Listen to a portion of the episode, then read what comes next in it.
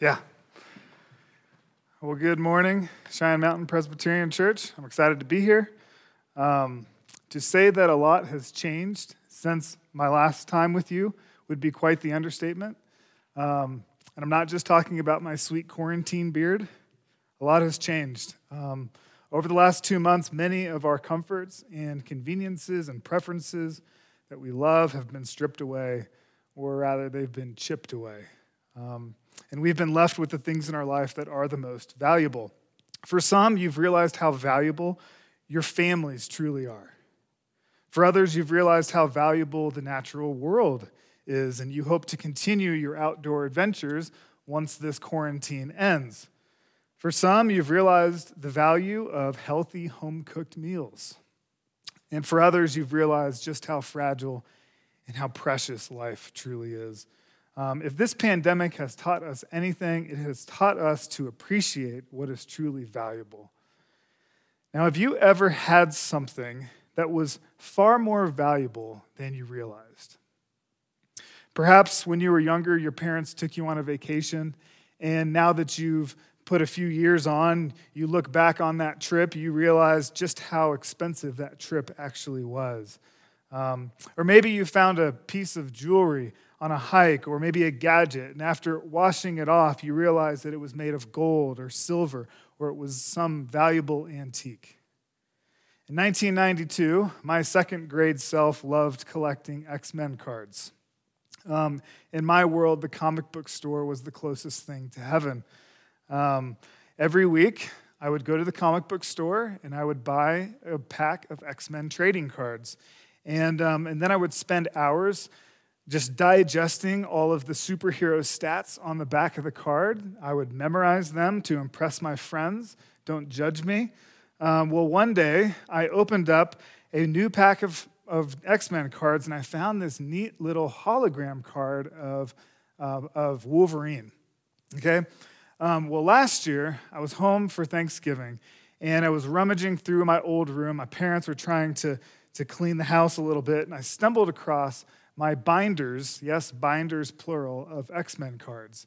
And um, I started flipping through the binders and I came across this Wolverine hologram card and I realized that it was still in perfect condition. So I did something that I never would have thought of doing in second grade. I Googled its value. And I came to find out that that one card, which I bought in a pack that cost me $1.50, is now worth $125. And it dawned on me that all of this time, I had something that was much more valuable than I initially realized. Well, throughout this quarantine, God has used the book of Hebrews to show me the true value of Jesus, to show me the high cost of our redemption now, when you open the book of Hebrews, it's like doing a Google search. It's like typing in the phrase, How valuable is Jesus? And then when you start to read the book of Hebrews, it's like seeing the answer to that question Jesus is worth everything. Our passage this morning, it shows us that the work and worth of Jesus is infinitely more valuable than you could ever even begin to realize. And then it explains how understanding this truth will reorder your priorities and just drastically change your life, even in the midst of a hardship or a quarantine like we're currently experiencing. Now, the book of Hebrews is somewhat of a mystery. Um, we don't know exactly who wrote the book, although there are many theories, and we also don't know exactly who it was written to, although there are many theories for that as well. But we do know this about the book it was written during a time of great hardship. It was written to Christians who were facing persecution, who were being marginalized for their faith, and as a result, they were struggling to follow Jesus. They were struggling to see the value of the gospel. And so they were asking the question is Jesus worth it? They were asking, how valuable is he really? Is he worth the persecution? Is he worth being marginalized? Is he worth possibly dying for? And the author of Hebrews, throughout this book, he responds with a resounding yes. He is worth it. He is worth more than everything. So fix your eyes on Jesus if you are to run the race that God has set before you. So during this pandemic, like these Christians a couple thousand years ago, we need an enduring faith. We need a faith that perseveres. We need a faith that firmly believes that Jesus is worth it. We need a faith that holds tightly to the gospel because it is our most valuable possession.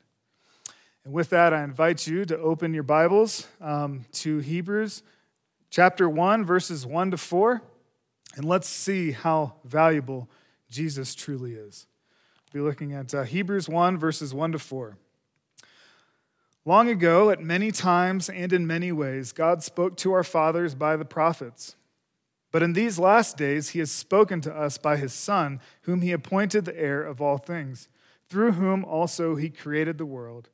He is the radiance of the glory of God and the exact imprint of his nature, and he upholds the universe by the word of his power. After making purification for sins, he sat down at the right hand of the majesty on high, having become as much superior to angels as the name he has inherited is more excellent than theirs. So let me open us up in prayer. Uh, gracious and good Heavenly Father, we pray during this difficult time that you would help us fix our eyes on Jesus, our great prophet, priest, and king, the one who died the death that we deserve, the one who has covered all of our sins through his actions. And we pray that we would rest in his work, um, especially now. We pray that you would open our eyes, um, open our ears to hear your truth this morning. And it's through Jesus' name we pray. Amen. All right, so in these short four verses, the author of Hebrews, he makes some astounding theological claims. Now, what we see in these first four verses is what theologians call nosebleed Christology. Now, when I first moved to Colorado, my two older daughters, they kept getting nosebleeds. And we soon found out that it was because of the high elevation. Um, Hebrews is like the Colorado of Christology, okay? The theological claims throughout Hebrews makes Jesus, that, that the author of Hebrews makes about Jesus, um, it's meant to kind of shock your system. It's meant to, to kind of rattle you, and you got to get used to it. It's, he's taking you to such great heights. It's nosebleed Christology. The author, he doesn't waste any time to tell you, to tell me how valuable Jesus truly is. In the first four verses, the author introduces Jesus as the final and fullest prophet, priest, and king. As our prophet, Jesus reveals God to us. As our priest, Jesus reconciles us to God. And as our king, Jesus reigns over us as God. So, first, let's uh, first fix our eyes on Jesus the prophet. Verse 1 says, Long ago, at many times and in many ways, God spoke to our fathers by the prophets. But in these last days, he has spoken to us by his Son. And right off the bat, we are reminded that our God is a speaking God. Our God is a communicating God. He speaks because he is a God who wants to enter into a relationship with us. And so, for thousands of years, he revealed himself through Old Testament prophets, through theophanies, which are manifestations of God, and through signs and wonders. Now, revelation is how relationships are formed, both human and otherwise. In order to have a deep relationship with a person, you need to know things about that person. Um, the more you know about them, then the deeper and the more profound and the more fulfilling the relationship. Now, I may want to have the deepest relationship with my wife, but our relationship is somewhat limited by the knowledge that she reveals to me about herself, and vice versa. The more we reveal to one another, the more vulnerable we are, the more that we know okay? And the more we know, the deeper our relationship. You see, knowing her doesn't come through my blind speculation about her, but through her revelation to me about herself. Now, the same is true with God, but at an infinite scale. Okay, we can't know God through blind speculation, but only through divine revelation. We need a God who speaks who enters into a relationship with us through revealing himself to us. In other words, it doesn't matter how smart you are or how observant you are, you can't speculate your way into a relationship with God.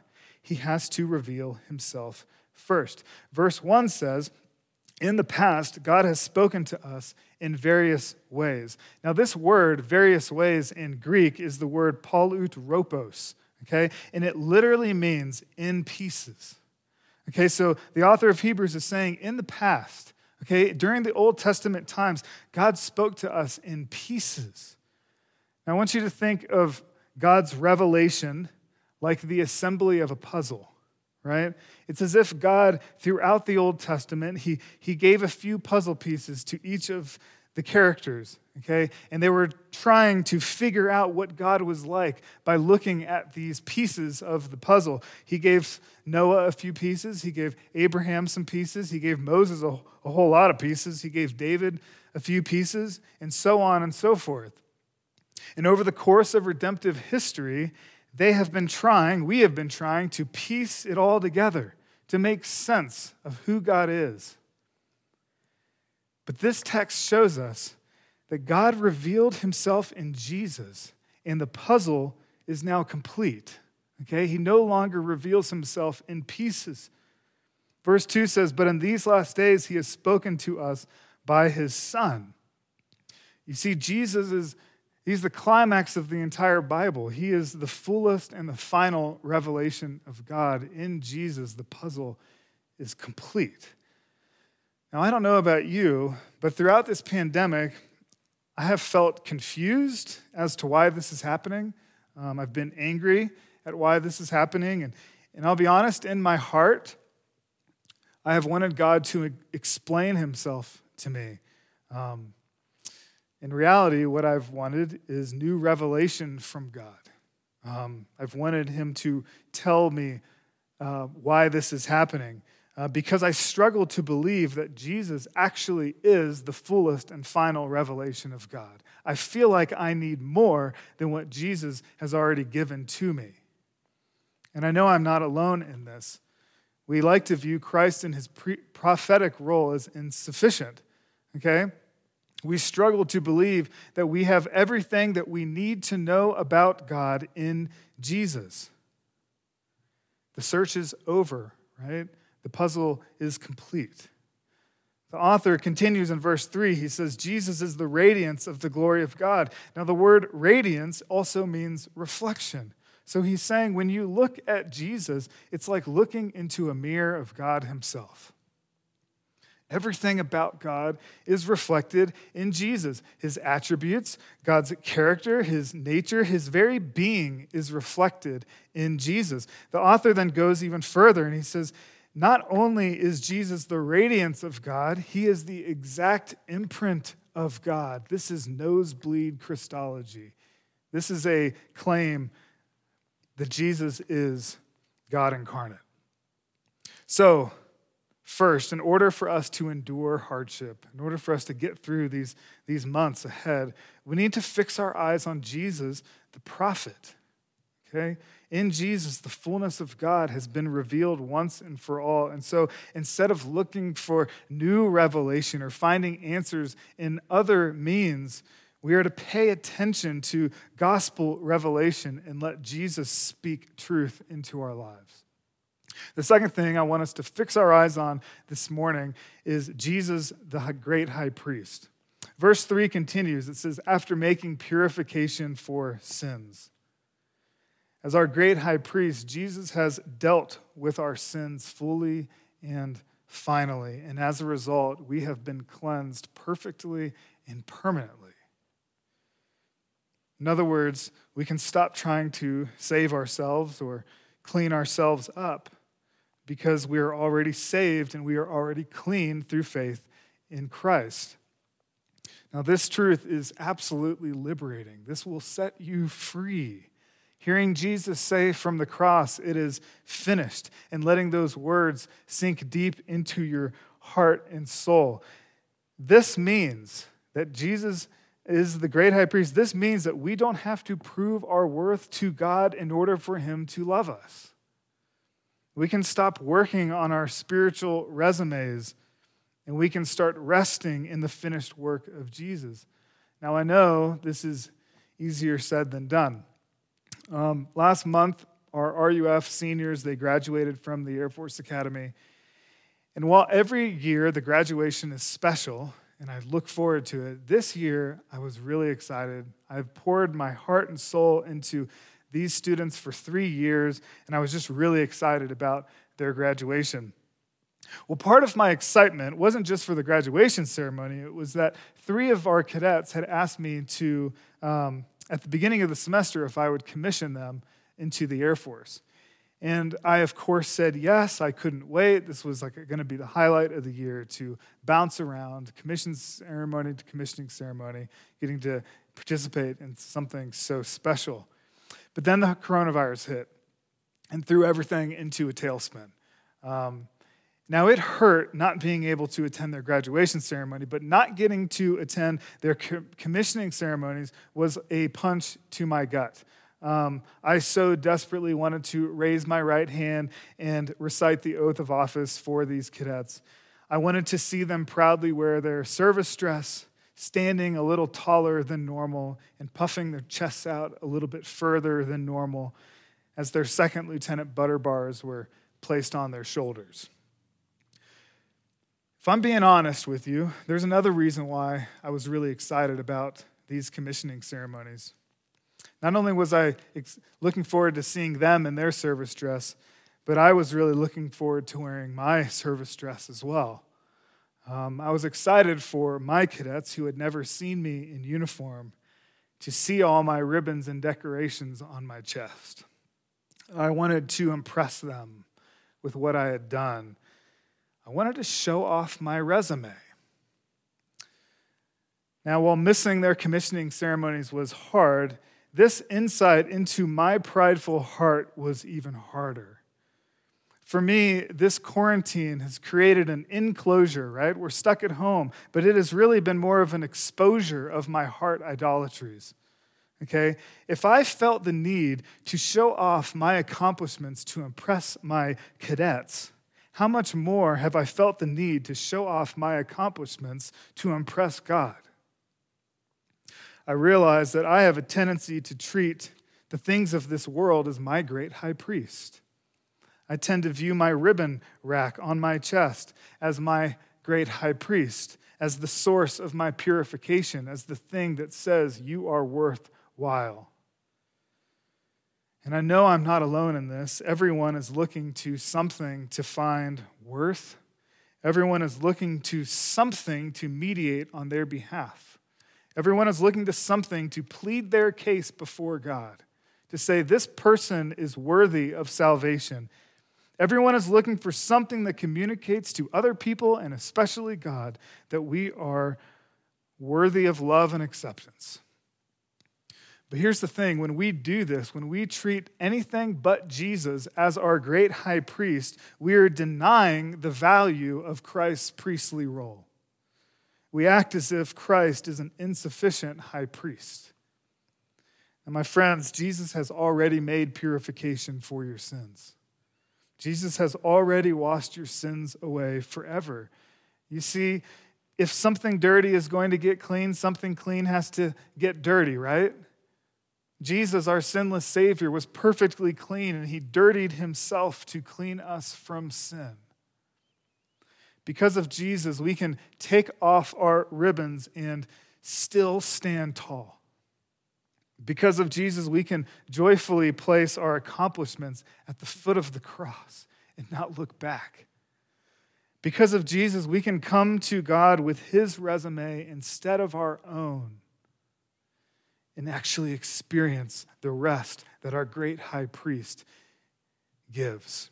Listen, Christian endurance is really hard, especially during hardship like a quarantine, a pandemic. Um, it's especially difficult when you neglect this truth.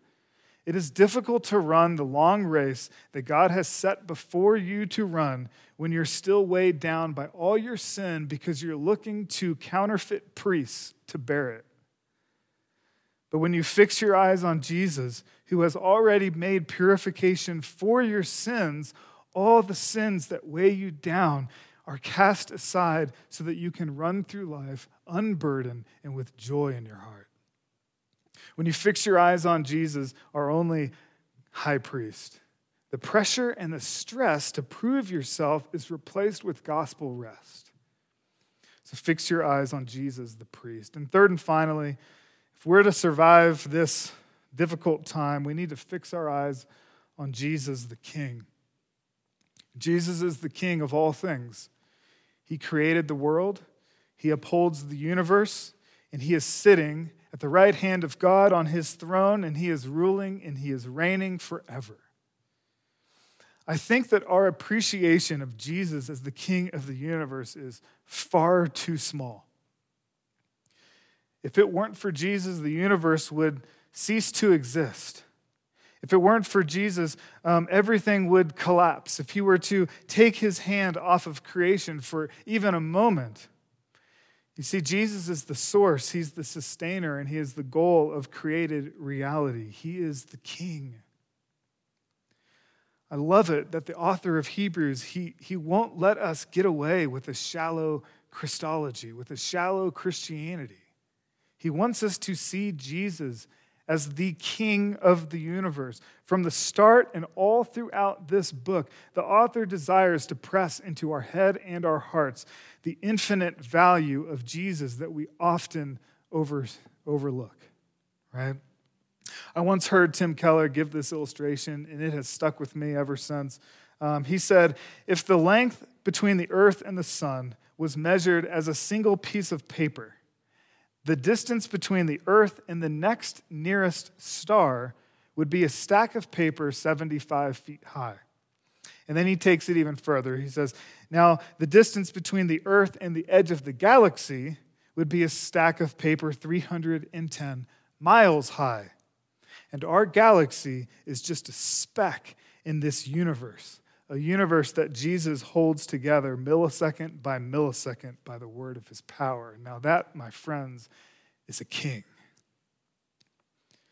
Does that sound like someone that you would casually invite into your life to be your personal assistant or your traveling companion?